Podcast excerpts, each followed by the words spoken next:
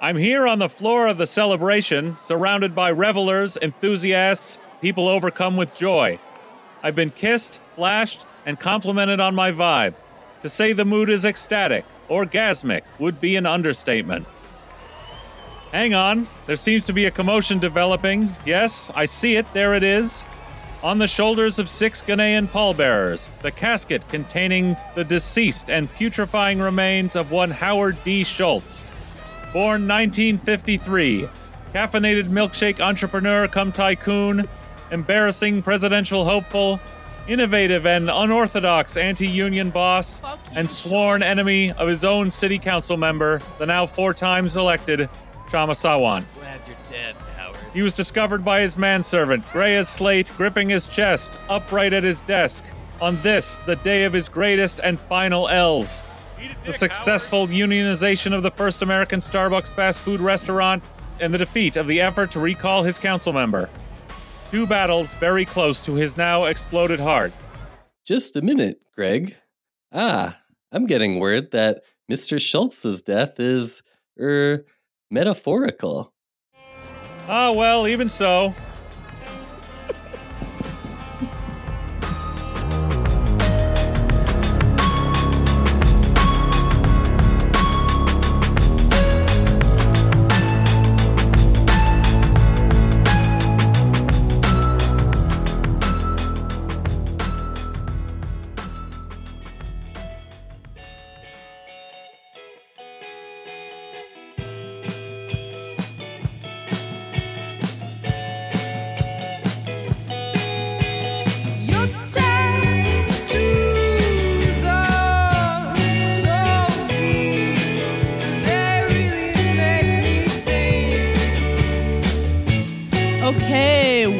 To Mechanical Freak. Uh, we are on the boat tonight celebrating some huge wins. Uh, I am Cassidy and I am joined along with Greg. I'm Greg. Hi, Greg. And we are also joined by special guest and uh, Seattle DSA electoral co chair, Justin. Hey, bestie. Good to be here. Yeah, I don't speak for the whole DSA. I'm just a guy. Just to be clear, I am not an elected member of Seattle DSA leadership. Oh, good. Uh, but how's it going? Good. It's going good. I mean, do you have to even ask? It's going fucking good. This is what is it? Thursday night. Uh it's the it's in we you know, it's all it's it's sewn up. I just want to say, you know, for the record cuz this is the kind of petty guy that I am. I called it. I called it that night. Uh, it's in the tweet record. 820, 827 Tuesday, which is minutes or moments after I first saw any news of the results. Actually, I the tweet record is me quote tweeting Rich Smith's tweet, which he later deleted because it was slightly misleading and actually made it sound even It was worse for Kshama than it was. It was pessimistic. Yeah, it was a pessimistic, yeah. pessimistic analysis. You know, Rich Uh, Smith wanted Kshama to win. He was trying to provide Yeah. a sober perspective. Yeah, yeah, yeah. But it was worded the way it was worded, and I think he misunderstood something about the numbers, which frankly are oh, like the way you know King County displays results is, and the way our whole system works of like you know it's hard to figure out what the what percentages are what. Um, but even then, I called it, and I when I finally showed up to that party shortly after that, I think I was looking at that in the the cab over, coming from work. I was at work till like fucking eight o'clock. Uh, yeah, I called it I felt good about it at that party. And uh yeah, so Well, I think we can pack it up. It's a Greg victory for me, called too. it, so we're done here. okay. Yeah, I mean it was it was it was tough. Like when uh I think the the ballot dropped the other night, like Tuesday night. I think we were down by like what, like six points or something, like Mhm. two thousand votes. And so like just because this is a like, you know, it's a different election where there's only one choice, like yes or no. Um I was just unsure if it would swing the same way as past elections where there's like a million choices and people you know, there, there's kind of more of an excuse to like just wait until the last minute, I would say.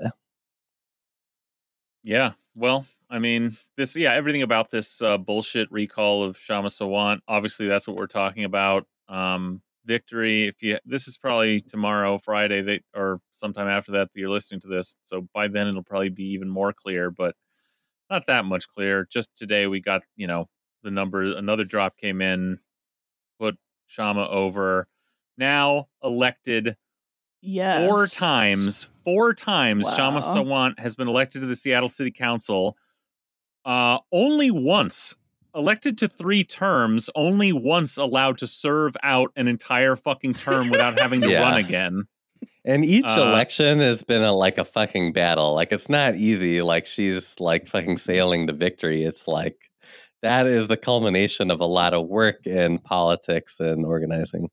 Right. I mean, that's key to talking about this whole thing is that Kshama Sawant election victories do not look like basically any other elections in America because, you know, uh, this is a country where barely anyone fucking votes. And usually, you know, it does basically drop down to the ideological lines among people who regularly vote, which is largely connected to their class position.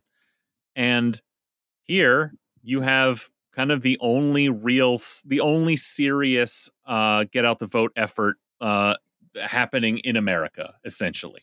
Uh, and for a city council campaign at that. So let's look at the numbers really Yeah. quick before we dive in. So, yeah, as of today, Kshama, the recall no vote, uh, has 50.3% with 20,415 votes. And the recall yes vote has 49.7% with 20,183 votes. So the vote margin is 232 votes. And that, my friends, is the power of field. Like, Yeah. I mean, uh, the great thing about it, too, right, it's is like wild. in any other election, you know, a real fucking election, uh, not this fuck this fraudulent fucking recall that is just a, a criminal that it is even taking place, um, and is obviously been staged in a way to theoretically disadvantage Kshama as much as possible by.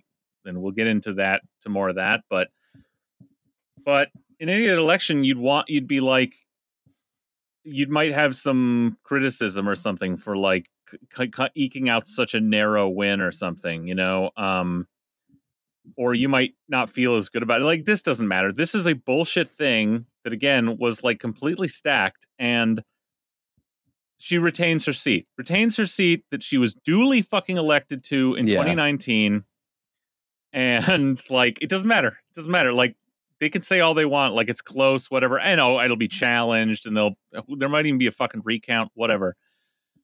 She fucking won. She's gonna win, and it does come down, like you say, to to the field. Um, just in our mutual Connor, who we ran into at the election night party, uh, Yeah. he he had you know I think a, a key analysis tweet here. This is Connor at zero x two x two d a very important point that people on here keep getting wrong.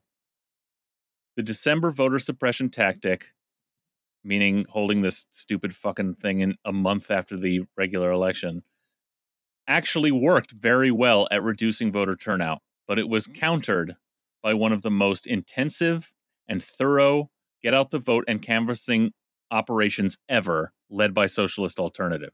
And this is a key thing that has to be understood because you can look at the numbers and see that we did end up being like over 50% turnout, right? What is it? Or is it just under? I Uh, think 53. 52. Yeah, okay. 52. And so 53, that, yeah. and what do we know what it was in November? 54? Okay. So Pretty close, yeah. pretty close. Uh, and the you could say if you didn't want to think about it any harder, you could say that oh well, the every the thing everyone was worried about or complaining about this fraudulent election being held a month after the regular election, which itself was a fucking odd year election that also shouldn't happen. Uh, you could look at that and say, well, it didn't really depress turnout, uh, not maybe one percent. Um, but you got to take into account that this is a single election, uh, not like a bunch of elections for the county and the city, and that there was this uh, massive, like incredible effort that I think we will attempt to describe. Yeah. So, uh, you know, we don't have anyone from SA on, though we did reach out to some because I guess, you know, they're all like still working because this isn't actually over. yeah, no, they're Yeah. doing a and they just they don't sleep, operation. you know? So yeah, I mean, part of my faith that like whatever challenges, whatever future things would like that this is like sewn up, and really my faith that it was on election night is down to my utter and complete faith in the legendary ab- abilities of SA to fucking win this shit. And I got to see it firsthand. You know, I went out um Who recruited you? Who shifted you? Don't you remember? I, I yes, I you don't- do. I, did. I, oh yeah, yeah, yeah. Yes, you kept hounding Just me. saying. I've been working Nice. too much Yeah, to. Fu- I've been working like weekends and like every other fucking time, or I've been sleeping in till two when I've had a day off of my like sixty-hour weeks of the last month, and I hadn't gotten out until this weekend for Kshama, and I witnessed something like uh it fucking incredible. I mean, the amount I knew they were doing basically round the clock fucking shifts like you seeing the photos of the huge mega canvases knowing that the shifts were happening like one after another many people doing multiple shifts in a row i know you did more than once justin um but i also saw like just from doing a fucking canvas that just their data operation alone Yeah. was incredible the shit Really good. like they had been to every single house that we knocked like multiple times just for this cycle and that started based on their existing data for the district um that they no doubt were refining all the last fucking year uh and updating and my god like we were knocking on doors where people had given like a commit to vote a week earlier but their vote uh, hadn't at least you know shown up online Got to get them to verify. You have And- to. Yeah. you know like that that was the level we were at that point of literally those were the doors that were being knocked on because everything else had been done uh, and multiple times and that's how the fuck you do this like uh without the effort knocking on all those doors in the third many many people would not have had a fucking clue that there was even an election on Absolutely. many people who voted in this this shit probably didn't even wouldn't have didn't even know there was an election fucking a month last ago. Last time. Yeah. You know? Mhm. Like because there wasn't a fucking Kshama race on in the last one. And that's the reason a lot of people in the third who make these victories possible even vote is because Kshama's campaign is out there doing this effort. You know, the kind of effort that was not happening for, I don't know, say Lorena Gonzalez for mayor, you know? So I, I would have no problem believing that there are people who literally didn't vote in the general. That'd be an I bet that statistic probably exists actually. We could find that. Absolutely. And I mean, you know, let's talk about again, you know, some people can say, oh, Kshama, like she barely squeaked this through. She's barely going to win. Um, look at Lorena, who lost by 19 points. Like when you compare Kshama, a like a third party, you know, socialist, compared to safe Lorena, you know, this Safe, nominally popular, Mhm. Democrat, Mhm. moderate. Yeah. Dream big, work hard. Um, and I, but I mean, she had literally no field operation going, and uh, it was an utter disappointment. But I mean, you know, let's even talk about our other abolitionist and progressive uh, and socialist candidates, whether it be Nikkita or NTK.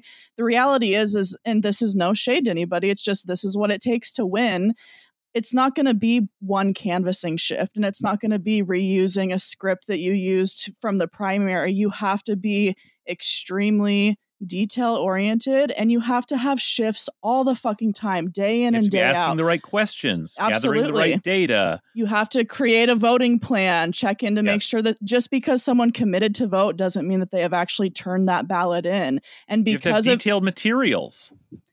Exactly. You ha- you know, it does having a good uh, you know, lit that you can leave on somebody's doorstep. Sure, that's cool, but that's not going to actually get the job done. And again, like we can talk about how close this was, but I'm sure that SA and Kshama and everyone have known since day 1 this is how many votes we're going to need to get to win. And that's exactly what they did. Yeah.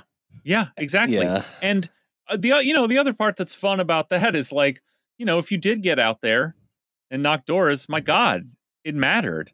It Every mattered. shift- I happen to Every know Definitely single shift mattered. Yeah. every shift mattered. I happen to know that because we talked about it on this podcast, people went out and did shifts because Yep. they have told me, and I mean I'm that feels good. No, and I mean, you know, even like you know, Justin, and again, you know, this is not us taking away any credit from SA, but yeah, like the re- I couldn't come out and door knock because I am poor and live in Port Angeles, but I was like, I'm gonna do phone banking so that I can get other people to door Mhm. knock, right? And so I was able to shift all sorts of people, and like Justin, I know Hell that yeah. even just like your posts that you did that you were like, if you haven't knocked doors for Kshama this cycle, you're a neolib, and I think you suck. Like, guess what? it works, you know, Yeah. And uh, I'll use shame once in a while as an organizer. and it's just, I mean, you know, it. I am just really proud of everyone, whether it be us, whether it be SA, just everyone who really turned out for this because it, it really reminds me, and I haven't seen anything like this since Bernie for Iowa and Nevada, um, Yep. which is that like we all threw down and it wasn't just oh i'm gonna knock a shift on a sunday right? It's like no there's gonna be shifts in every fucking park every corner of the district just like how we did in iowa where it was like every corner of that state and every little area there was people knocking every single fucking door.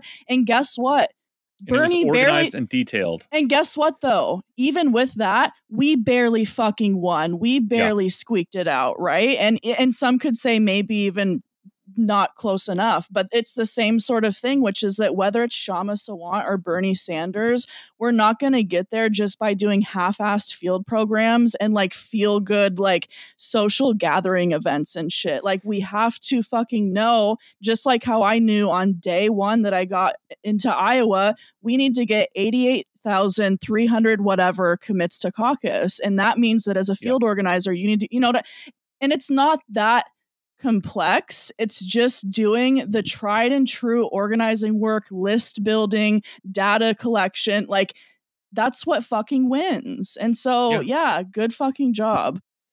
but like none of these people like they had 1500 volunteers they had like uh the campaign had 200 people like showing up for like mega canvas day like literally 200 people Yeah. like 45 tables throughout the city and i mean like some of that Incredible. is like list work but a lot of this is just like the politics of the campaign are like very sharp like people yeah. aren't going to show up to like fucking talk to like assholes in the rain because like oh this is a you know good democrat like This is the most important election of our lifetimes. We Oh, have I to know. elect Democrats to office, or else the Republicans are, you know, blow me. Like it's not gonna. That doesn't do it. Doesn't cut it. exactly That's No. why you. That's why Kshama wins. Oh, and you know, with that in mind, really, what we need to do tonight is hear from the Queen herself because um, I fucking I fucking missed it because I was coming from work. But Kshama on Tuesday, also uh, sounding very confident. I think no one wanted to say anything but me because I'm just a blowhard and I care. I, I I care more about being right than I do about being wrong. I'm not going to explain that, but it, it makes sense to me. Mhm. Um, I think they were very confident. yeah. I think Sha- I think Kshama knew that she'd won this, and no, because again, a- just like with Bernie on caucus night, when Pete came out and said he won, we all knew behind the they scenes. had the data. We were like, Yeah. no, we won. We know we did. And I'm sure that Kshama's team, the same thing. Like they knew what their commits were and their positive IDs were, and they knew they were going to fucking pull through. Yeah, exactly. Uh, Kshama gave a fucking burner of a speech that night, which I later watched and read. Uh, I've read it twice now. And we're going to hear some selections. So, I mean, on the subject of exactly what we're talking about, uh, the campaign itself, this is Kshama. The massive support for working people and young people, from young people and working people for our campaign is also reflected in our record number of volunteers, over 1,500. And, and our record number of donors. We broke multiple records, our own records, in fact, from the past campaigns.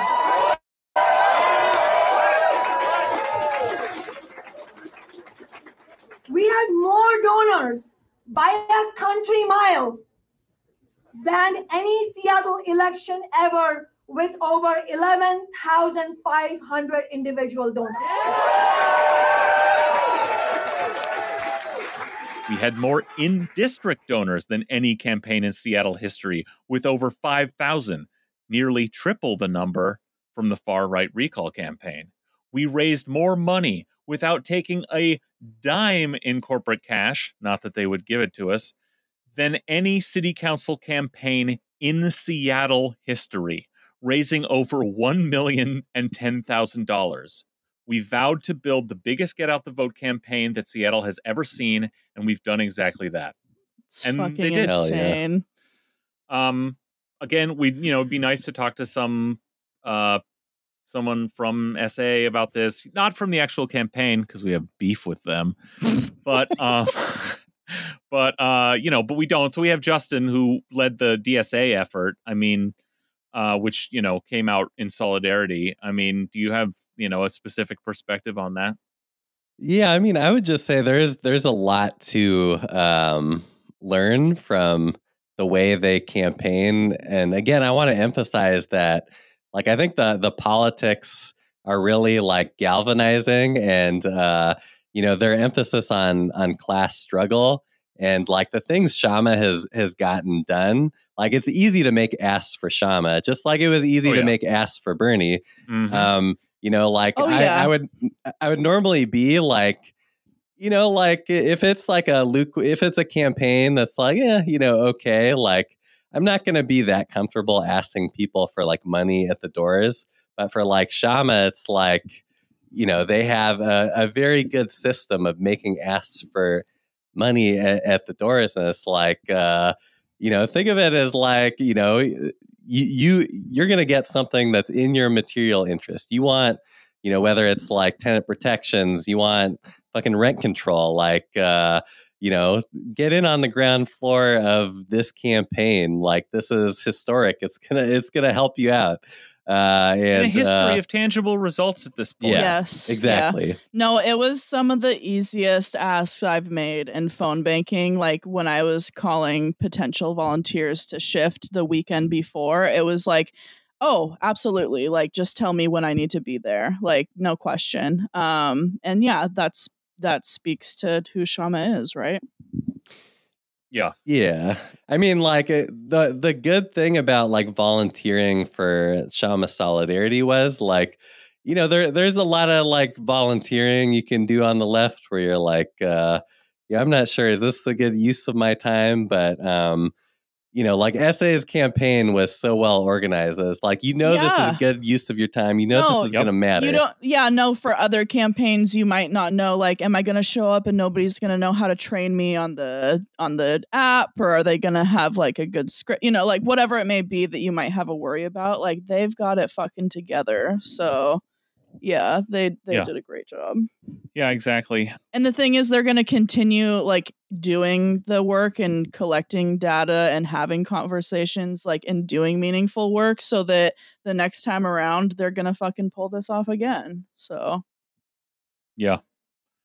Um so here this is Kshama speaking about the recall itself. This 15 month long mockery of democracy has reminded us of the difficulty of having a genuinely democratic society under the billionaires system. We saw the utter hypocrisy of how this thoroughly undemocratic recall system in Washington state was applied by the capitalist courts. The recall against Amazon's mayor, Jenny Durkin, tear gas Jenny, was unanimously thrown out by the state Supreme Court judges, despite the weapons used by police under her watch against peaceful protesters, myself included. Despite the 18,000 complaints by peaceful protesters. So that's that is the recall itself. Uh, a completely fraudulent, undemocratic affair based on, you know, on, in Washington State, the it's an idiotic system where, you know, you have to make some accusation of criminality to get a recall on a ballot, and a court has to say, and the state court has to say, yep, that would be a crime if anyone did it, and that's it. Something that obviously is designed to be a bulwark against frivolous fucking uh, recall campaigns, but which, of course, is easily turned against the left, against someone fighting for working class power like Kshama. And, you know, of course, the, the crimes that uh, she was accused of were the traditional use of the office copy machine bullshit, some uh some weird stupid bullshit technicality where like some funds were spent on a campaign 3 days earlier than they were supposed to be illegally that no one uh, that just wasn't understood correctly uh that again has been dismissed on every other level or and resolved. Um and then uh you know the real crux of it the thing that stuck hilariously is the uh, baldly anti-protest uh, sanction against her for allowing people of the public into City Hall uh, in some scenario that that was supposedly against uh, state COVID restrictions, which literally no one, including any other elected official, has been held to. She cites actually also in the speech that the Thurston County sheriff, who you know openly defied the mask mandates for his whole department, his someone they tried to recall him over that. Someone did, you know, pres- you know, from the left, uh, so to speak. That was thrown out as well. Um, just just a totally bullshit, illegitimate, fraudulent uh, waste of everyone's time. Yeah, and then the other thing they cited was the uh, protest to uh, Mayor Jenny's mansion. Uh, Oh, you know, like the Seattle Yeah. Times has been on, and you know, pretty much every like uh, media source besides like the Stranger has been on. Like uh, Kshama led that march. She revealed, you know, the office of a. She revealed the residence of a federal prosecutor. That's That wasn't- dangerous. you that know? wasn't her. So that was a fucking funny. freak. Exactly. every time and i think i think it literally says that said this in the voters pamphlet is li- like is accused of you know uh leading a march to the ho- home of mayor jenny durkin whose address is protected under state law because she Yeah. was a prosecutor the the fraudulence of that like it's so that stupid. it's suggesting intimating that she released jenny's address to the that public she doxed No such- Mayor Jenny. Yeah. no such fucking thing happened because uh yeah the protection that jenny is under just means like her address isn't listed on a bunch of state documents that otherwise in normal practice it would be doesn't mean it's fucking top secret that like the fucking secret service comes around and assassinates anyone who learns because they're too dangerous to live you know? It's fucking out there uh and people know where she lives in this town. Then they so that is just a fraudulent suggestion that's literally made by the court on the fucking uh voters pamphlet or possibly on the ballot um and obviously in all the coverage. The other fucking fraudulent part of this is that Sawant yeah led this march and Yeah. that's just total bullshit we know who led the fucking march yeah. Munya, our co-host, led the fucking march. Yep. Uh, like that's who led the goddamn march. That's who organized it. That's who uh, invited Kshama to show up at, at a park and then walk toward uh, what turned out to be Jenny's house.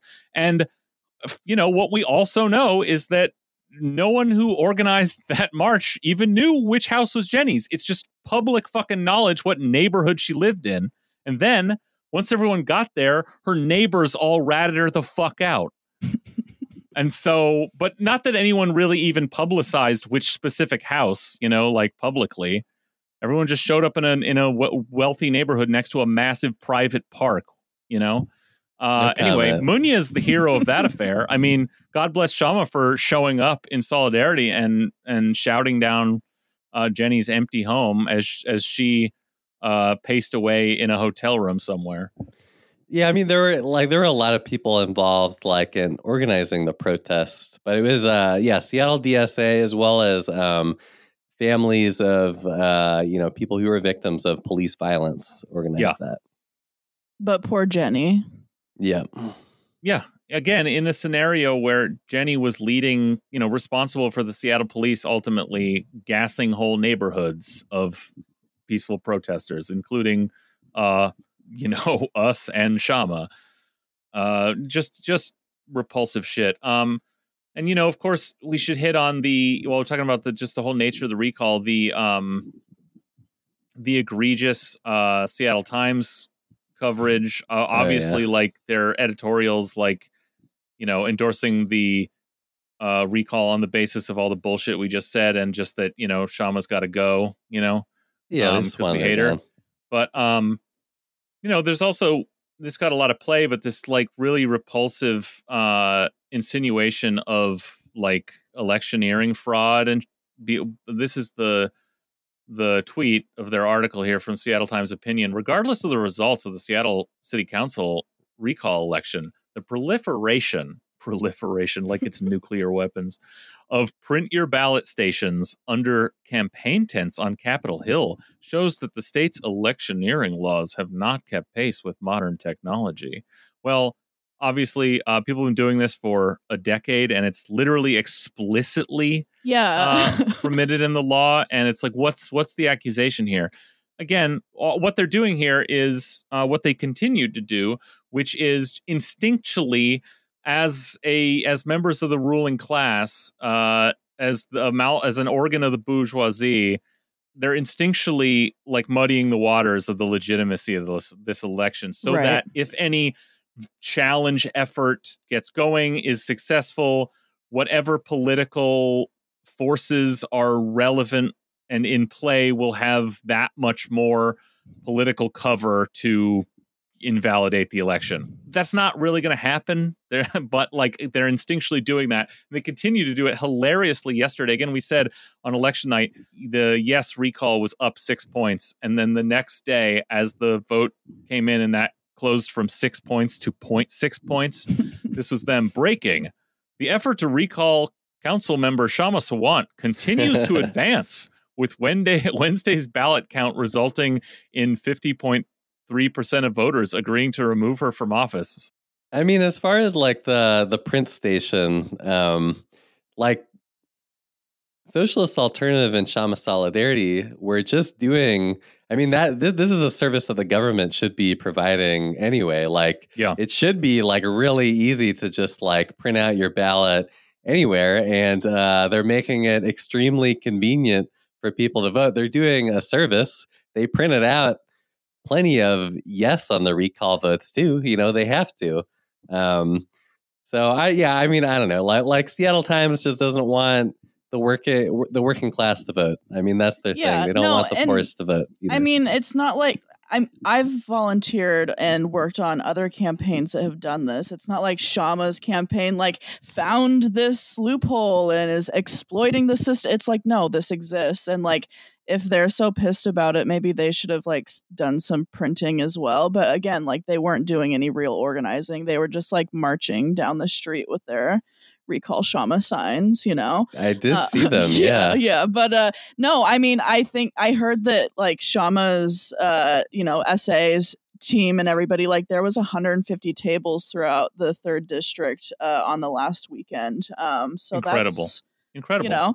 Be pissed. So, like, sorry, they did a good job. Again, that speaks to their field program. Like, they fucking killed it. and a lot of other people who worked on campaigns, you know, pointed out that uh, this has been explicitly legal for a long time. Yeah. Because again, there's there's also there's nothing untoward about it, and pointed out that they've done it in this town. Yes, We did it Yeah, in the and- November yeah, election. Exactly. Just not as good. also like you can print your ballot from home like you know like this is not new um Right, they're and just trying to cast a pall on this. But- I mean, it's not going to work. It doesn't matter, but it is just like just Well, remember these I- people are you know, I'm not saying it's gonna work for this, but let's be real. Like, just like how you know the Democrats will like do anything to make sure that progressives don't win. Like, it's gonna be the same thing here in Washington. Steve Yeah. Hobbs just got appointed to the Secretary of State. Um, you know, I would. well, I'm they not. could change the law. You I- mean? yeah, I'm not. I'm not Yeah. saying this will happen, but like everybody hates Kshama, right? And so, Yeah. like from the Democrats, and so it's like I would not be surprised if at the state level they saw this happening and went, "Oh shit, we need to put a cap on that and make sure that you know you can only print it from a approved state of Washington locate, like you know maybe it's like uh the voting location or whatever, some dumb shit." Or you know, I think the pitch the Times was making that is that you can't have like a A printing, A station, printing station from a next to, campaign, yeah, you Mhm. know next to uh you know election materials. You know, which is yeah, and you know again steve hobbs so like he is a extremely moderate democrat and they just jay just appointed him from kim wyman who was a republican and so yeah i Mhm. wouldn't be surprised if they try and pull some sort of moderate bullshit um so tbd on that there's also a funny quote in the Times from the uh from Recall Sawant campaign manager and chair Henry Bridger II loser said um so uh Hank Jr. said Tuesday night he is not worried about the ballot counting results skewing towards Sawant in later days because he believed the initial results are the sentiment of the district. ew Uh, so like simultaneously, like yeah, like just anti-democratic, like voter suppressive attitude here, but also like like the Times is doing here. But I, it sounds hack to say, but it's like a Trumpian tactic. Like it's exactly what Trump was doing after the 2020 election of just like trying to like throw mud in the air and cast doubts on like the validity of the election Stop about how like you know oh it looked like one thing on election night and then it got worse you know for me uh though then it got better for me in other states but never mind It's, you know sum up actually talking about the, the recall itself by saying that uh i fundamentally think that all recalls are bad and ideally they would be abolished as anti-democratic um i think like if you're gonna have elections they should probably fucking count uh, not be able to be undermined whenever someone feels like it. You know, recall that we on this podcast had like no enthusiasm really for the proposed recall of Mayor Jenny Durkan, tear gas Jenny, as Kshama called her. Um, no shade to the people who wanted to do it. I get it. Like, it seems like an avenue to punish or get rid of someone you despise who's fucking, you know, uh, waging war on you and certainly like Kshama's point about the hypocrisy of the courts dismissing out of hand that recall and engineering the best possible scenario for Kshama's recall is entirely valid. But like that's the first reason that we should want them to just go away these like recalls in general because they're ultimately an undemocratic tool so they're going to be weighted in favor of capital like the jenny durkan recall would have lost because all recall challenges from the left always lose because like everything's stacked against you. Uh, it would have sucked up an enormous amount of oxygen and people's fucking time, and it would have lost. Uh, this bullshit recall almost succeeded, but for the like Herculean efforts of solidarity to destroy it. Yeah. I mean, I like I'm not against recalls in theory, but uh yeah, I mean these these types of recalls like it's a little bit too easy to do them like especially in states like California where conservatives are like just mess. going crazy with recalls. Uh, so yeah, I mean, I don't know like what my position would be, but it's just like it's a little bit too easy to do them and if it's that easy like these recalls are just going to happen all the time, which is why it's so important to make sure that Kshama doesn't get recalled. Yeah. And like because it is so you know, there's supposed to be uh structures in place to prevent it being so easy. And usually in most states, including here, like there has to be some gross malfeasance or crime involved. That's like how it's supposed to work here. But nonetheless, we can see that can be abused as it was in the case of Kshama, because you know, no crimes were fucking committed.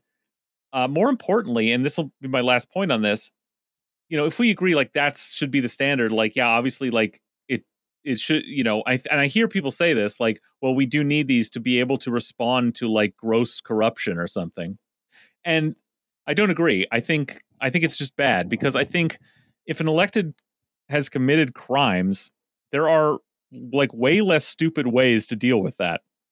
They can all be legally impeached.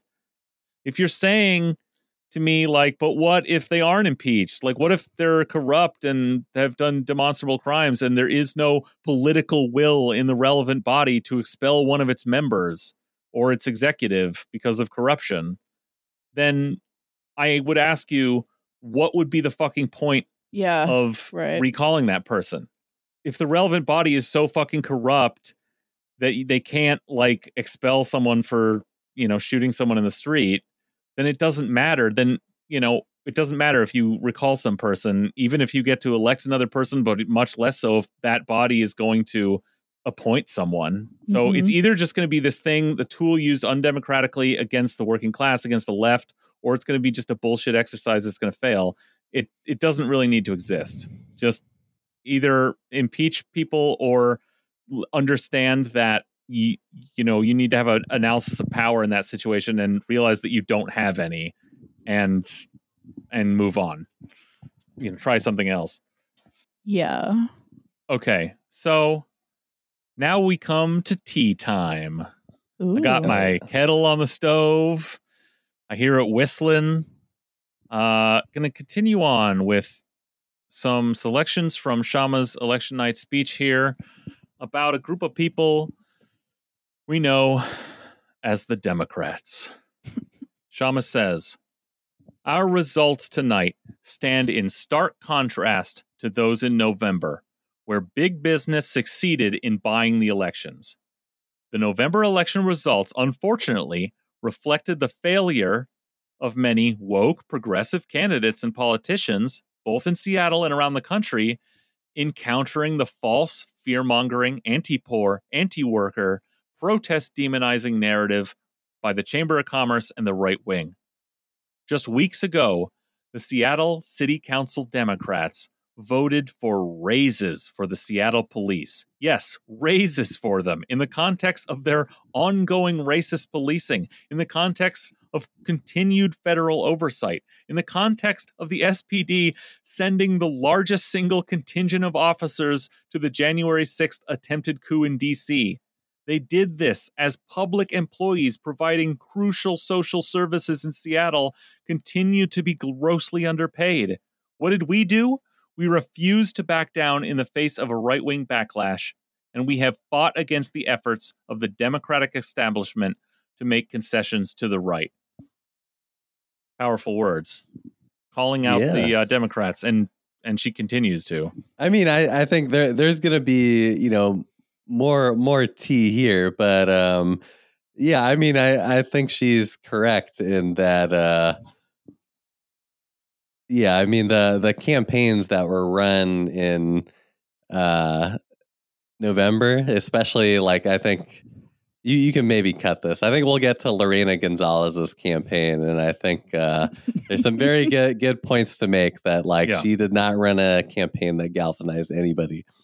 Okay, later she goes on to say the victories for big business, and by large margins, was in no small part because of the kind of progressive campaigns that were run. Yep. Damn. Kshama says, I endorsed Nikkita Oliver as a movement leader and hoped they would win. I hoped the big business candidates would lose in their other races in the November election in spite of the major weaknesses of the woke progressive Democrats' campaigns. But big business had a virtual sweep in Seattle's November election, as well as big victories nationally. Why? Because while corporate PACs backed law and order candidates, the progressive Democrats overwhelmingly failed to campaign on working class issues. Worst was Lorena Gonzalez. I mean, that's a bumper sticker. yeah. Oof. I mean, what even was the message of Lorena Gonzalez's campaign? What was The message was running on? literally email my campaign if you want to volunteer. I just Yeah. like when I saw that tweet, I knew that she was gonna lose. It's just Seriously. bad. Kshama goes on. Worst was Lorena Gonzalez. But even Nikkita Oliver never campaigned in a real way for rent control. They never campaigned to expand the Amazon tax for affordable housing. Instead, Oliver actually removed rent control from their website platform and they backed away from rent control in a high profile debate. Holy Damn. shit. Yeah, that's. I mean, it's spitting the fire that we've all been thinking, not gonna lie. That is the fucking tea. It's true. No, nobody wants to hear it, but Yeah. it's true. Yep. Nobody wants to hear it, but you know, I I I'm going to recall back to our post-election episode where I think Brian, who is not here tonight, summed it up most succinctly. I'm going to attempt to paraphrase him uh, because he said that well, he copped to the fact that all of us uh, not only supported uh, Nikkita, but beyond that, generally assumed that they had the best chance of any of the progressive or rad- radical candidates in November because we believed or assumed that they had meaningful networks in the community from years of grassroots organizing. And we found that just to not be true. That was Brian's sort of, uh, I think, concise. Or not as deep of- as we had thought. Yeah. Right. And I think Kshama's coming at it from a different side, also accurate, because the numbers, like the fact that uh, Oliver did win the primary, we, you know, we know we can see that there's there was at least some support, some name recognition. And I think Kshama's analysis is that if they had really been loud about some of these most meaningful issues like rent control, maybe they could have won. Which they were in 2017, like quite a bit more. I felt like the politics were were were, were sharper, and then like this time around, it was a bit more of a you know prevent Soft defense edges, instead yeah. of like yeah. I mean, instead of uh, rent control, like go after the developers. Let's do housing for all. You know. Well, and I mean, look, Kshama isn't doing any listening sessions. You know what I mean? She is setting the tone and telling people this is what we need. And of course, we know that it's based off, you know, like uh democratically like SA like helps her decide what the platform is blah blah blah but my point is, is it's like you know you don't have to be soft about it you don't have to like make it like oh i'm listening to you and i'm going to hear you. It's like no like we need rent control and here's why and you need to do the work of educating voters on this is why and this is why it's so serious instead of oh i'll listen to you i'll hear you. Like sorry that's not that, Yeah, that's not you a know, winning that's- strategy. That's uh frankly just yeah, the the sort of idea of the the listening whatever, the community listening post or something does yeah, it strikes me as kind of like a, a It just- corny sort it of was never neophyte like serious yeah. politics what a concept uh idea about like i'm gonna be the real politician who gets out there and connects with the people. And it's like that sounds nice but i, I think it misses the point. And i don't know if this you know failure to really campaign on something like rent control is an ideological hesitation about like discomfort with hardline economic issues like that or a cowardice to campaign on what you believe in the face of a bad analysis that those issues can't win. Because like I, I- don't know which it is because in the cold light of day post election nikkita oliver is opaque to me. You know like I, I i don't know. I don't know hmm what that's about. And I, I, you might hear this critique and say no that's wrong. Nikkita fought hard on these issues. Maybe even rent control. May, maybe kshama's you know I don't know. I can imagine someone saying that um taking a, a, a nuanced look at this you know pulling some quotes. Kshama just fucking won for the fourth Yep. time the Yeah. hardest time and kshama was watching nikkita's campaign. So for me that says a lot i, I put a lot of stock in that and guess Like, what look like to the fucking winners We know because we've seen the screenshots of Kshama texting Bernie's campaign to be like, why the fuck haven't you endorsed me? I'm sure that Kshama has it's not like she's just throwing these words out without ever ha- trying to connect or like speak with Nikkita about why this is important, right? So I mean, that- Yeah, that's and I mean, disappointing. The, yeah. the other context is like Socialist Alternative and Kshama, like they ran a pack for Nikkita and Jon Grant in 2017. Like they threw down. Mhm. They they even uh, encouraged people to vote for Nikkita at the doors. You know, like this year as well. Uh, when they were doing their canvases, you Mhm. know, during uh, you know October and such. So like, uh, I don't know. I think I think that's useful context for this as well. Also, you know, we should say because we're going to get into we don't want to conflate here. So we're going to get into some of the other Democrats' malfeasance here, and we don't want to conflate or confuse anybody because, in fact, uh, Nikkita did at least come out and endorse Yeah. Kshama in this Right. recall, yeah. Yeah, that's good. um, which uh, I, we're going to count up uh, what how many other uh, local uh, political figures did did that. Um, we'll we'll use our fingers and we'll count them up. So Kshama goes on. Why did the other Democrats, like Lorena Gonzalez, not offer anything to the working class or fight on any working class demands? Why did they allow the election to be framed and defined by the right wing backlash against Black Lives Matter, by a right wing law and order message? Why did they not call out the big business backing of their opponents, like the two million in corporate money being used to buy those elections?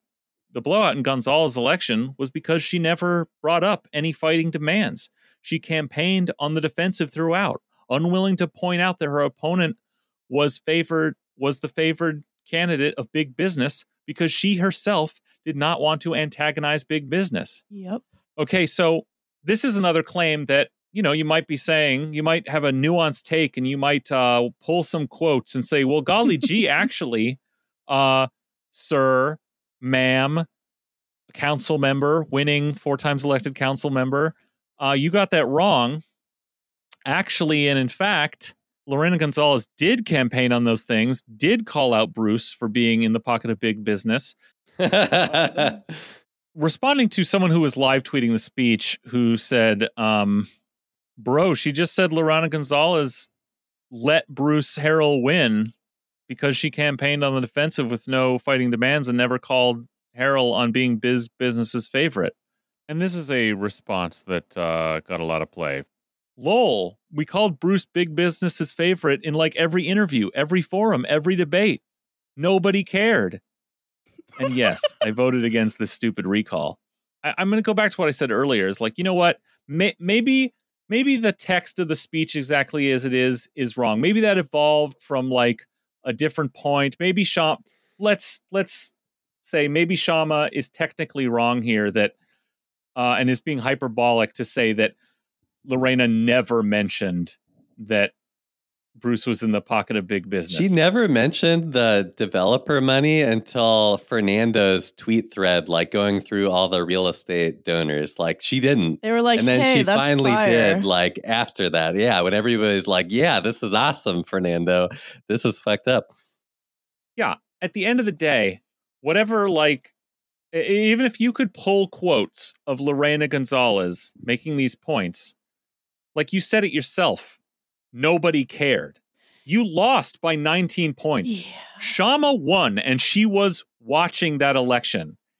You did not run the same kind of anti capitalist campaign, fearlessly calling out like the uh, malfeasance electorally, but also, uh, you know, of our fucking economic system. I'm sorry, like which that which didn't side happen. are you on? No, and- like Kshama's lit. The which side are you on? With like big business Yeah. on one side, Yeah. working class on the other side, fucking Bernie Sanders on the other side. Uh, yeah, I don't know. The- Yeah. Like the impression from outside is that there wasn't even a campaign, that they just weren't even trying in the last month, that they had given up. Um, I mean, like, here's the thing: is actually, I feel like their tweet like is kind of spot on, and they're not lying, and that like. I- think that Lorena did say in most uh, forums, interviews, etc., like, "Oh yeah, I'm not the big business candidate." that but like did she do so in a meaningful way like did she do Yeah. so in a way that actually moved people and because like, like sharp? just Yeah. like like that person said people didn't care and so okay cool I, you know i'm sure she did have that line of like i'm the anti whatever and i do this you know like she probably had those two really solid lines that she practiced every single day in front of the mirror and she's like i got this i'm throwing it into the forum interview you know whatever but that doesn't matter if it's not meaningful and if it's not concrete and if there's not specific demands like Kshama's talking about and specifics of like here's what that means and here's what I'm going to do with that in this this position in this office. And just like Greg said and I mean I want to be super clear on this is that on a campaign like this like they didn't get to really have a say of what strategy was and what was happening. They were probably just like very task oriented and so I want to be clear on that that like I'm not here to shade any fellow campaign workers like this is Lorena and the consultants fault for Yeah. sure um and Absolutely. and they like I'm sure that these workers were never empowered to be successful right? Like they never had the opportunity to because that was never going to happen. That that wasn't this sort of campaign and that's not what they were hired to do. Um so when they say yeah we did say that in every interview and nobody cared like that's pretty spot on. Yeah Yeah, exactly. And you know, I it's it's just baffling to see someone given that situation and given the loss to like to want to stand up in white knight for Lorena Gonzalez. Yeah, Like, I mean, look, Kshama's uh Kshama's speech is spit and fire, and so I'm not surprised that some people were taken aback by it. That's what she does, and she doesn't fucking care. So the right people are mad at it. yeah, absolutely, I'd absolutely, they are. Okay, Kshama continues spilling the dumping, dumping the a deluge of fucking tea. it is because the Democratic Party is not a party of the working class, but rather a party of the billionaires. Even its progressive wing ultimately wants to make peace with big business, spit and fire, and limit itself to make largely symbolic changes within the status quo. I mean, I think we all understand that to be true. Later, she goes on to say, to be clear, I'm not talking about Democratic Party voters or rank and file activists who Right. broadly want their party to represent working people. mhm. I am talking about the pro capitalist elected officials. Now, in the wake of big business victories in November, the Democrats on the Seattle City Council are looking to hug the new corporate politicians while they continue to attack our movements. It is no accident that while Mosqueda, that's Teresa Mosqueda, uh, council person, continues to oppose our legislation for rent control, uh, uh, you know, to, uh, council person who like endorsed and was like a local like spokesperson or co-chair or something for the Bernie campaign. and Uh, is now on the one of the like people on Bruce's transition team. Mhm. Yeah. while while Mosqueda continues to oppose our legislation for rent control, yet she decided to join new Okay, corporate mayor Bruce Harrell's transition team. there are a lot of hisses in the room at this point. Ooh. a lot Oh, of yeah. hisses and booze.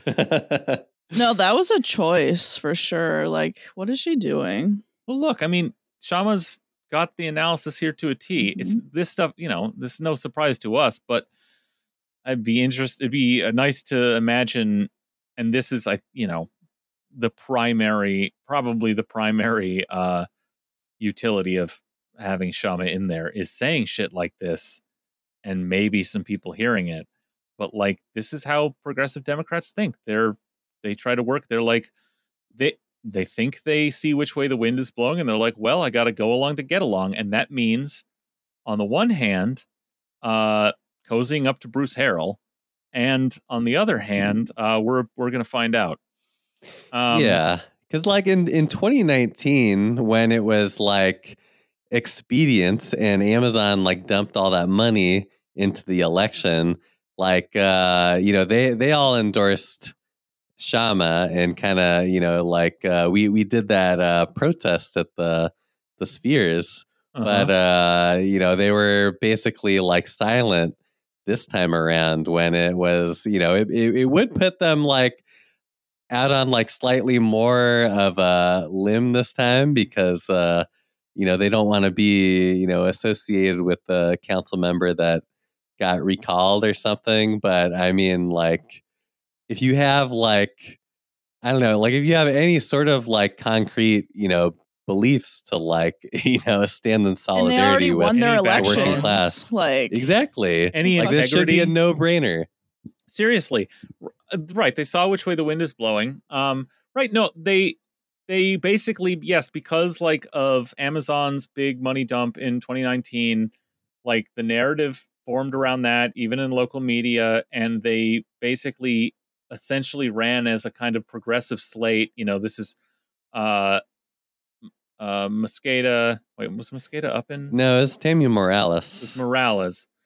Um, and Tweedledee and Tweedledum, whatever the fuck their names are, um, from the Yeah. seventh and the fifth or whatever. Lewis and Strauss, yeah. Yeah. Um, th- you know, and they came into you know 2020 with that kind of goodwill, the anti-Amazon, the sort of nominally allied with Kshama, even in some way, and then in the in the face of the uprisings, sort of were able to like tiptoe some kind of line where they really didn't do anything, but at the same time, sort of put some lip service toward, yeah, maybe we uh maybe we should uh d- defund the police a little or something at some point. Well, and I'm I not to say that this actually d- translates to anything, but I mean there was one night in particular when the protests were really picking up that like it was the night that Kshama was on the front lines and Mhm. I, I might be wrong, but wasn't wasn't Teresa there too? I'm almost positive her and Kshama were there together and I Sounds right. remember them leaving together.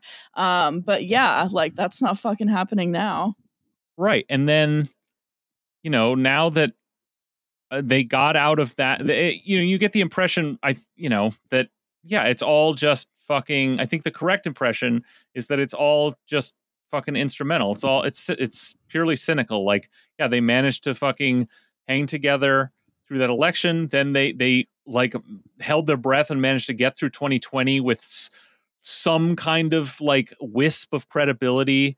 Uh, on them and then but when their feet's to the fire did they actually defund the fucking police Nope. even a little no they didn't do shit and then they they didn't as we're going to find out they didn't stick by kshama Yeah. um so kshama continues it's absolutely the failure of the democratic party to fight for working people its efforts to block and crush those who do fight like bernie sanders and like our movement here in seattle that paves the way for the right wing let's not forget that an actual Republican, Ann Davison, who joined the party in the era of Trump, has gotten elected as city attorney.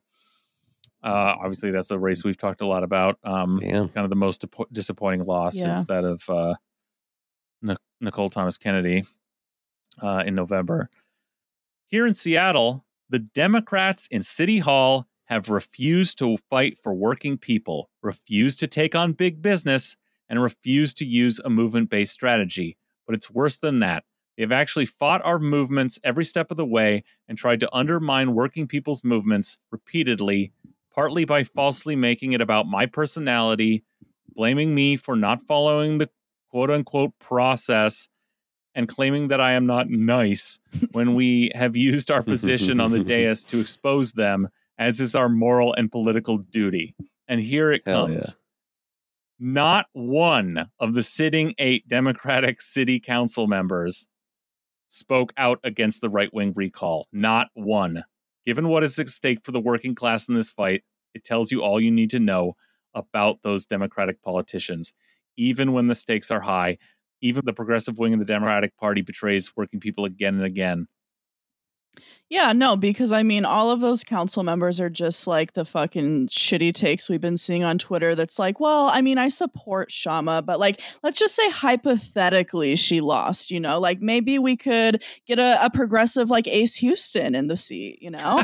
Um, and, You know, I'm sure. that is a real take we saw I'm online. sure that they, Yeah. you know, I, I I'm not saying that they were they were theorizing that it was going to be Ace, but I mean, you know that uh, th- you know know that the council members were all having their combos of like, oh, you know, it would be so nice if we could, you know, just replace Kshama with someone who is a little bit more pragmatic and progressive, you know. There was like back channel negotiations going on there with various like NGO like executive directors and like politicians. Like they they were circling the wagons on that for I sure. I mean, I even saw a hot take that was like, maybe Lorena will move to the third district so she can Oh, run. For, I'm just like, Jesus Again, Christ. so so two categories of things happening here absolute like political neophytes like having weird fucking online fantasies that have nothing to do with reality like thinking Lorena Gonzalez was going to get was going to move to the third and get appointed having just fucking ate shit in an election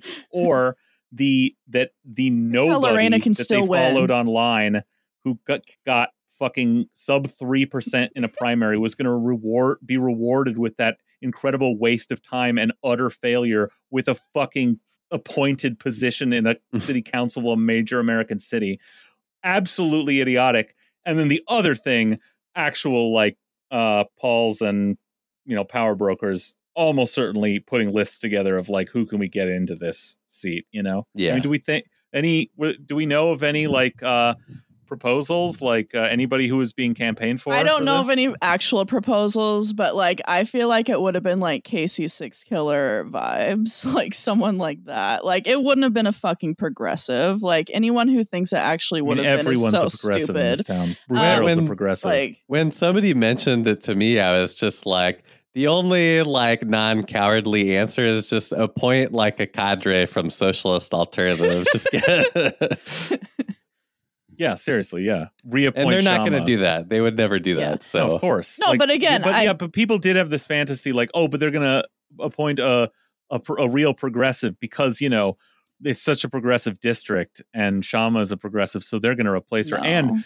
and the council, even the eight person council, will be progressive. the so most you know, Lorena progressive Gonzalez ever is gonna appoint like forgetting the fact that bullshit that that isn't even true at that point, but almost certainly that like when that would have gone down would have been in January with the new fucking right wing council.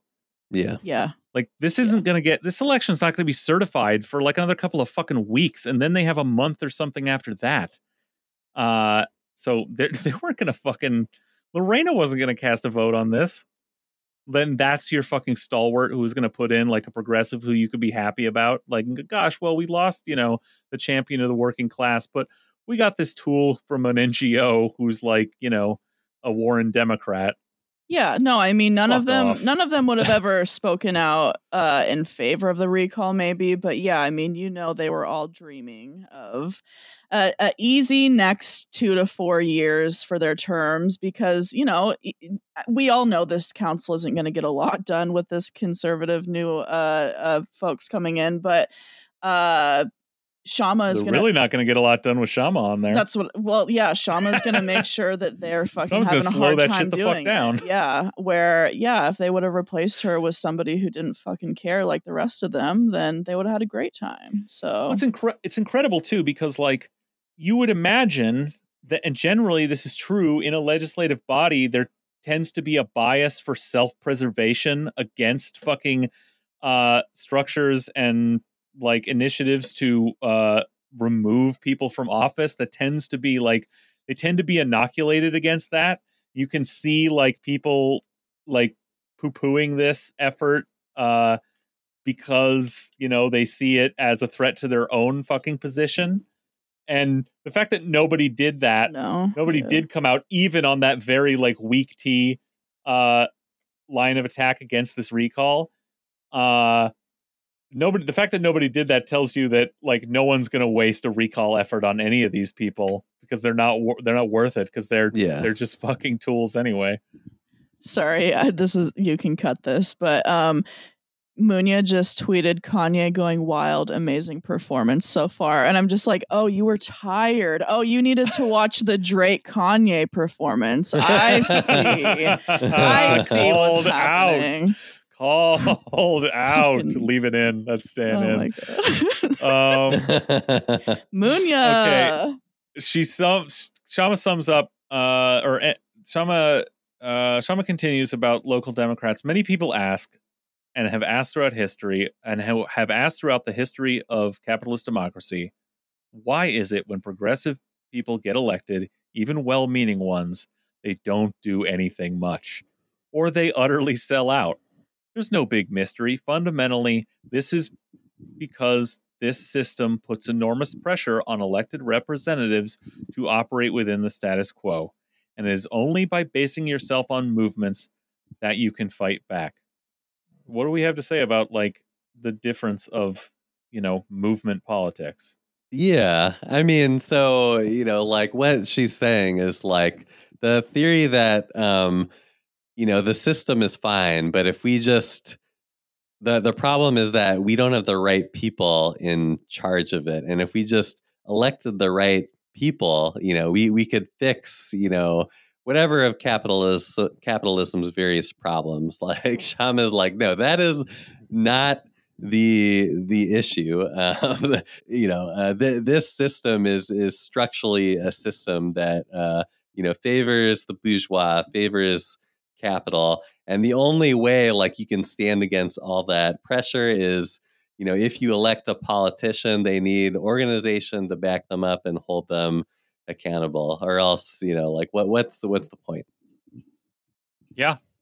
And that is Kshama Sawant, backed by a movement and not afraid, just constitutionally, to stand in the fucking way of the status quo, to denounce it in front of its face, to refuse to make friends and be nice with colleagues on the council, to and to and has a movement behind her that that uh is that she's responsible to for putting her where she is. Because even during the middle of this campaign, like Kshama was, you know, uh, wor- working with, you know, art from the Peter J. McGuire group, you know, on the the Carpenters strike, um, you know, standing in solidarity with them. Uh, Kshama did a bunch for, uh, you know, like tenant tenant organizing, like very very recently, like helping people win those fights, like yeah, I mean, Kshama definitely like uses her office to, uh, you know, support movements and also like uh, to be accountable to those movements. Yeah, and when we talk about accountability here, like it's very fucking clear cut. It's not the way that like Democrats talk about, Yeah, you know, bullshit Yeah. about being accountable to whatever the fuck they think they are. This election, sh- you know, shows like Kshama would not be on the city council anymore or ever before if it weren't for a shitload of people putting in an enormous Yep. amount of organized work. And if Kshama Sawant fucking pissed off those people and turned sold out, in her words, uh, to the status quo, those fanatics would not have shown up. No. yeah, And so it's a ba- that it's that basic transaction. Like she literally owes that seat to a bunch of people who are really committed to, you know, movement anti-capitalist politics. Well, see, Greg, us in organizing would actually say it's not transactional; it's transformational organizing. yeah, there you go. Um, and that. You know, she's she's not just saying, "Oh, hey, can you sign up for this shift uh, to help me get elected?" It's like, "Oh, like Kshama is actually our council member and working for us, so absolutely, I'm gonna fucking show up and work for her." Like, there's no question, right? And I mean, sorry, I don't think anybody was like flying out to Seattle to door knock for Sha or for to door knock for uh, uh, Lorena. Like, it just wasn't happening.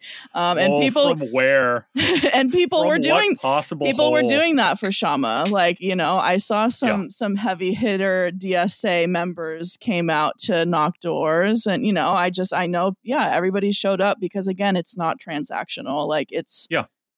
We know that Kshama's showing up for us. So absolutely. Yeah. yeah, and uh, you know, like Kshama also is not, you know, like a, a hyper localist. She tries to tie you know these mhm. local issues to national issues and you know that that does help for things like uh you know fundraising and national support uh like kshama uh you know is part of a national international organization kshama was definitely like interested in the dsa national endorsement like not every candidate is so like I don't know. I, I I think that is important. Like it's important to pay attention to you know what's going on in uh, in in Seattle, but like uh, you know, ult- ultimately, like we we do need to like go bigger and uh, Yeah, think big- bigger, absolutely. yeah. Yep. Yeah. So on that subject, Kshama does get into uh, a dig at the National Democrats here. She says the failure of Biden to do much of anything for working class people during this historic crisis is rooted in the fact that his administration and his party base themselves on what is acceptable to big business. His failure to fight for for a $15 minimum wage as promised, or Medicare for all, which he has always opposed on behalf of billionaires, or for the funding urgently needed to fight the climate crisis. I think we can all agree. Uh, uh, fuck Joe Biden. um, that that all rings uh, pretty true. He's a Yeah. piece of shit. Now here's it's getting a little more spicy here. The failure of the squad to win much of anything for working class people is because rather than build fighting movements as we have in Seattle, they have built an alliance with Biden, Pelosi, and company. Shauna said force the- the vote. Yeah, I mean, there was just a big controversy in uh, DSA over like Jamal Bowman Yeah. voting for like Iron Dome funding. So, for Israel. I mean, I don't know. From from my perspective, like Kshama said, either Kshama or Briahna Joy Gray, maybe both said something similar uh, at the at this like fundraiser we threw over the summer hmm um, about the about the squad, and I was kind of like, well. I don't know. You know, I think that's that's a little a little hard on them, but like and then uh, what happened though. Yeah. I know, yeah, and. I I think I think I think she's she's right. I mean, uh, Mhm. you know, wi- without that organization be, behind them, without that you know accountability to to movements, uh, yeah, I mean, these uh, progressives in in Congress are gonna are gonna sell us out. Yeah, I think like you know, I mean, if you're tuning in for the first time, where this isn't a podcast where we find any particular entertainment ta- going on about elected, you know, DSA candidates or the squad or whatever in one way or the in one take or the other, but uh, you know, I think that's I think she's nonetheless stating facts here. And I mean, like, I would- I would say, like, DSA, like, congressional endorsements are like Yeah. almost like paper endorsements. Like, yeah. we're we're doing it like I say we. I don't speak for the whole DSA, uh, but um, you know, DSA endorses these congressional candidates opportunistically, either to like build membership or like get access to them to work on some national campaign. Like the candidate actually doesn't need us to win. And so like unless we like change this relationship or add some kind of accountability, like this kind of thing that happened with Bowman is going to happen over and over again, I think. Kshama goes on, ultimately, the growth of the right wing and the far right is spurred on again and again by anger and disappointment with the Democratic Party. Facts. Trump is a con man and a reactionary, but the support he has in the working class mm-hmm. is a direct result of anger at the Democrats for hardly even pretending to fight for working people. Preach. Yep. Yeah. The continuation of this will be utter disaster. It will be further growth of the right wing. If it continues, it will mean a more dangerous white wing admin. It will mean a more dangerous right wing administration in the White House, whether Trump in 2024 or someone else. I think it's a very clear eyed analysis. It's you know Yeah. certainly not the only one making it, but it happens to be true. Yeah.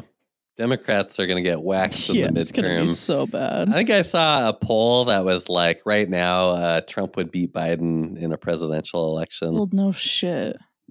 Yeah. Oh yeah, I mean, he they had a moment. They could have done fucking anything, and they didn't. They didn't even. They couldn't even fucking pay out as much cash as the fucking Republicans when they were in power. I mean, what that?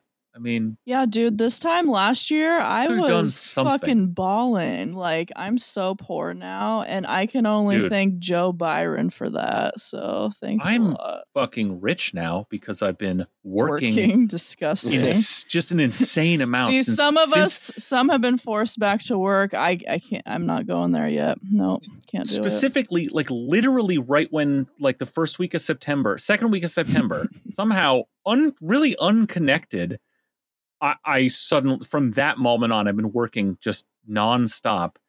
And it's great to like not know that even though my work uh, presumably is going to finally shut down sometime in the weeks before Christmas and not pick up till January again, I'm going to survive the winter. You know, I'm not going to be like desperately poor like every other winter of my adult life when I'm out of work. Um, but I really resent that it's because I've had to work for a living instead Yeah. of getting money from off the dole, and Yeah. it sucks. I don't want to do this shit. Yeah. Anyway. And like Okay. they haven't even made us start paying our loans again yet. Like it's gonna be so bad in 2022. Yeah, I mean, I'm not paying that shit, yeah. but um,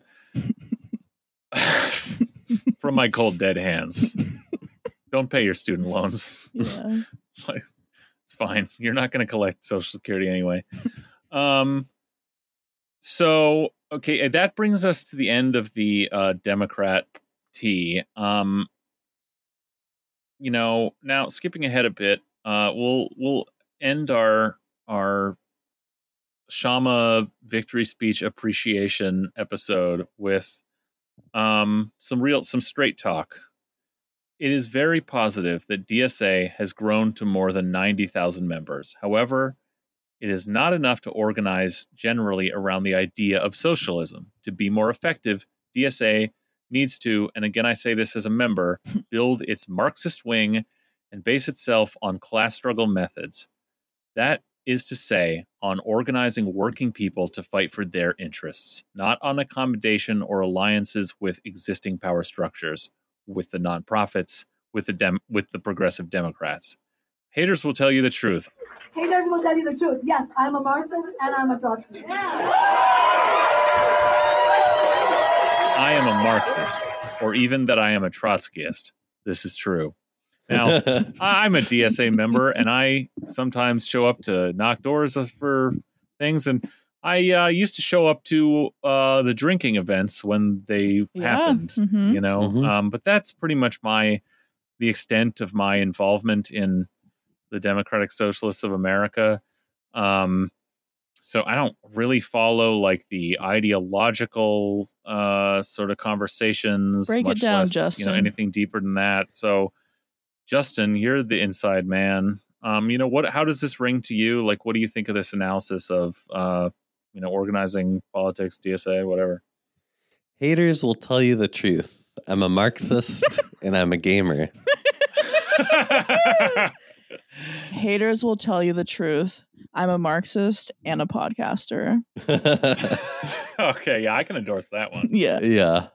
I mean, I I think uh like I generally generally agree. Like there there are definitely like uh you know several Marxist caucuses and maybe, you know, definitely like uh maybe a plurality of people or something would probably in DSA would probably consider themselves um Marxist. I think uh like I think the big difference is like whether you actually do you know class struggle. And so Right. like you know if you if you do stuff for Kshama like people will be mean to you. Like I have a buddy that when he was uh uh tabling for Kshama he like got spit on um like I know in 2019 when like I spoke for Kshama at the local like Democratic LD meeting, I got booed, and then they all booed a little kid. Like, Oh my It's god. like- like Kshama's like you know like uh class struggle like strategy.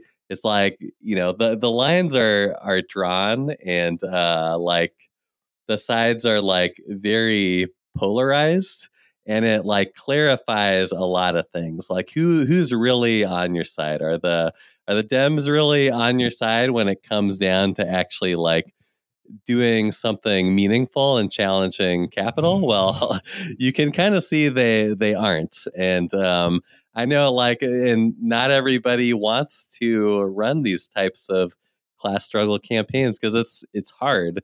And uh people will be people will be mean to you and people will uh retaliate. But i really think uh it's uh it's it's effective. Not not just for like uh just like getting elected but just even for like um raising consciousness. Like you know, Totally. you're talking about fucking like rent control. You're not talking about some utopian thing that like you know working people don't actually think is going to happen, or you have like the politics to make it happen some people might might say that this is suggesting like uh you know DSA has to do you know like the clean break strategy like immediately start like a, a new party. And I don't I don't know if she's exact exactly getting at that. She might be. Like I don't totally uh, agree with that. I'm more of a, a a dirty breaker myself. But um I think I think DSA does need to get a little bit bolder and like what what we did at the convention i can look back in hindsight and say like it didn't totally meet the moment you know like uh, a lot of the stuff we we passed at the convention is not really relevant and we're not really like acting on Nope. it like we probably should have we probably we should have more of a class struggle approach and although the organization is a big tent i do think it should be broadly like a, a marxist organization I mean, I think all she's saying is that Yeah. haters are her motivators. So yeah that's what I took away from this. Hell yeah. Well, folks, solidarity and congratulations to the third district, to Kshama Sawant, to her campaign, to Socialist Alternative, and all the uh, DSA organizers who got out there, to all the friends we've made along the way. Um, it's a good good day. Also, you know, uh, we'll end up talking about this uh, on the next episode you hear, whatever that is. But uh, the first Starbucks restaurant in America was Hell unionized yeah. Hell today. yeah. Like as we, you know, alluded to at the beginning, bad day for Howard Schultz. Um, and i got my guys, it's been- playstation 5 holy shit, that happened that happened yesterday long- on the other a on the other today. good Okay, ballot yeah. drop it's Yeah. like the kshama ballot Yeah, drop yeah. minutes later i get that ps5 in the mail Santa's coming early. Man, hell yeah shit's going Mhm. good, man. Like, Love to see it. yeah, I, I would, can't. I, I would hate for the other shoe to drop. Um, yeah God. sure. Uh, so yeah, and I mean, you know, even though obviously this is a win for Kshama, um, the SA folks are still working to make sure that every no ballot is counted. And so if you can, definitely be sure to donate to the Kshama Solidarity campaign um, because their ballot curing is going to be going on for the next several days and they could definitely use the funds. kshamasolidarity.org slash donate Hell yeah. Haters will tell you the truth. Um, after listening to this episode, you should go check out Ending the Myth. that was my promotion. cool. Haters will tell you the truth. I'm a dad and I'm in a polycule. You know, haters will also tell you the truth um, by making sure you give us that five star review on Apple Podcasts because we're perfect. Wait, can I tell you something Wow. though? Well, so No. everybody, we've just cut out the part where uh, Cassidy and Justin spoiled the bake off for me. uh, and we'll just move right on to thanking our patrons. Uh, Lucas and Alex, uh, welcome to the fold, you couple of freaks. Um, and uh, good night, assholes. Wow. But what is Marxism and why is it important? In short, Marxism is scientific socialism. It is based on the study of history of capitalism and its inner laws and about what is necessary to take humanity forward. As Karl Marx said, quote, philosophers have only interpreted the world in different ways. The point is to change it.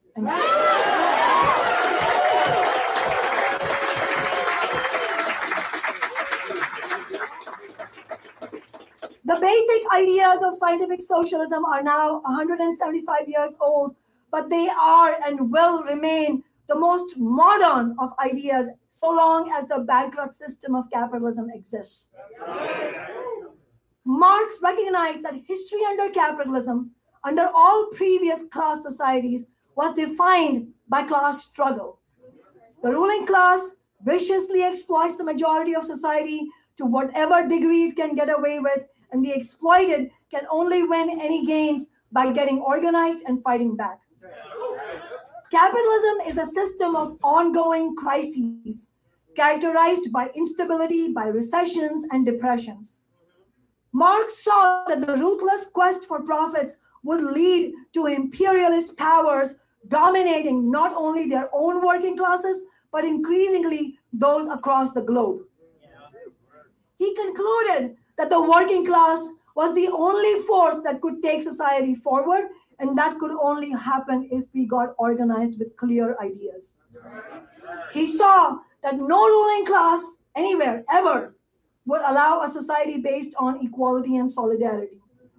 He saw that the engine of change under underclass society is class struggle and ultimately revolution. These basic ideas are as true today as ever. And the urgency is even greater as the capitalists prepare to take humanity over the cliff of climate catastrophe. We will not that disaster by compromising with the capitalists.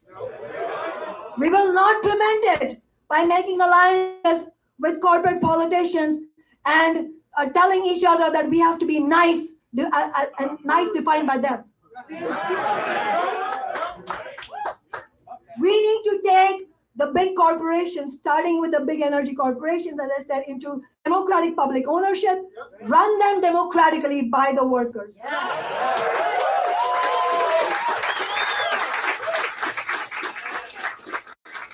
If we don't, the bosses will destroy the planet as we know it. The clock is ticking. We urgently need to rebuild a fighting labor movement. We need to build powerful mass movements. We need to win the majority of the working class to socialist ideas. How do we do that?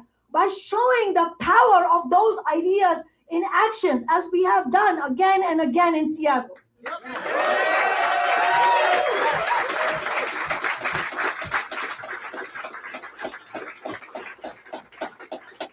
by by showing how we have by winning victories like $15 minimum wage, like the Amazon tax, like groundbreaking renters' rights, by fighting alongside renters, uh, workers on the on strike and helping them win their demands, by fighting alongside social movements for the same. This is how the socialist movement must be built. And this is why the example of socialist alternative here in Seattle and nationally is so crucial if you recognize the importance of what we are doing, if you are impressed with what we have done in this campaign and throughout our Socialist City Council office in Seattle, eight years, if you want to learn more about how we have been so effective, I really encourage you to find out more. Join Socialist Alternative.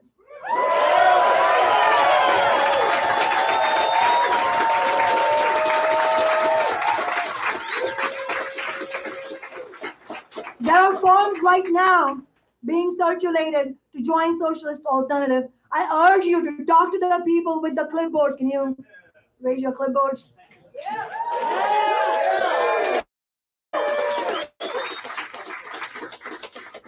What are our next steps? In Seattle, we have an unfinished fight for rent control, that's for sure. We collected 15,000 signatures this summer and fall. Now we need to build a movement to force the Democrats to pass our legislation. And it's not going to happen without a fighting movement. Nationally, we see the vicious attack on Roe v. Wade on basic women's rights. We need the DSA, the unions, the big women's rights organizations to organize mass protests. We need to build on the strikes and militancy of Striketober, and for that, we need to build rank and file leadership to overcome the opposition of so many trade union leaders who have opposed class struggle methods. We have not only these crucial fights in front of us, we have a world to win.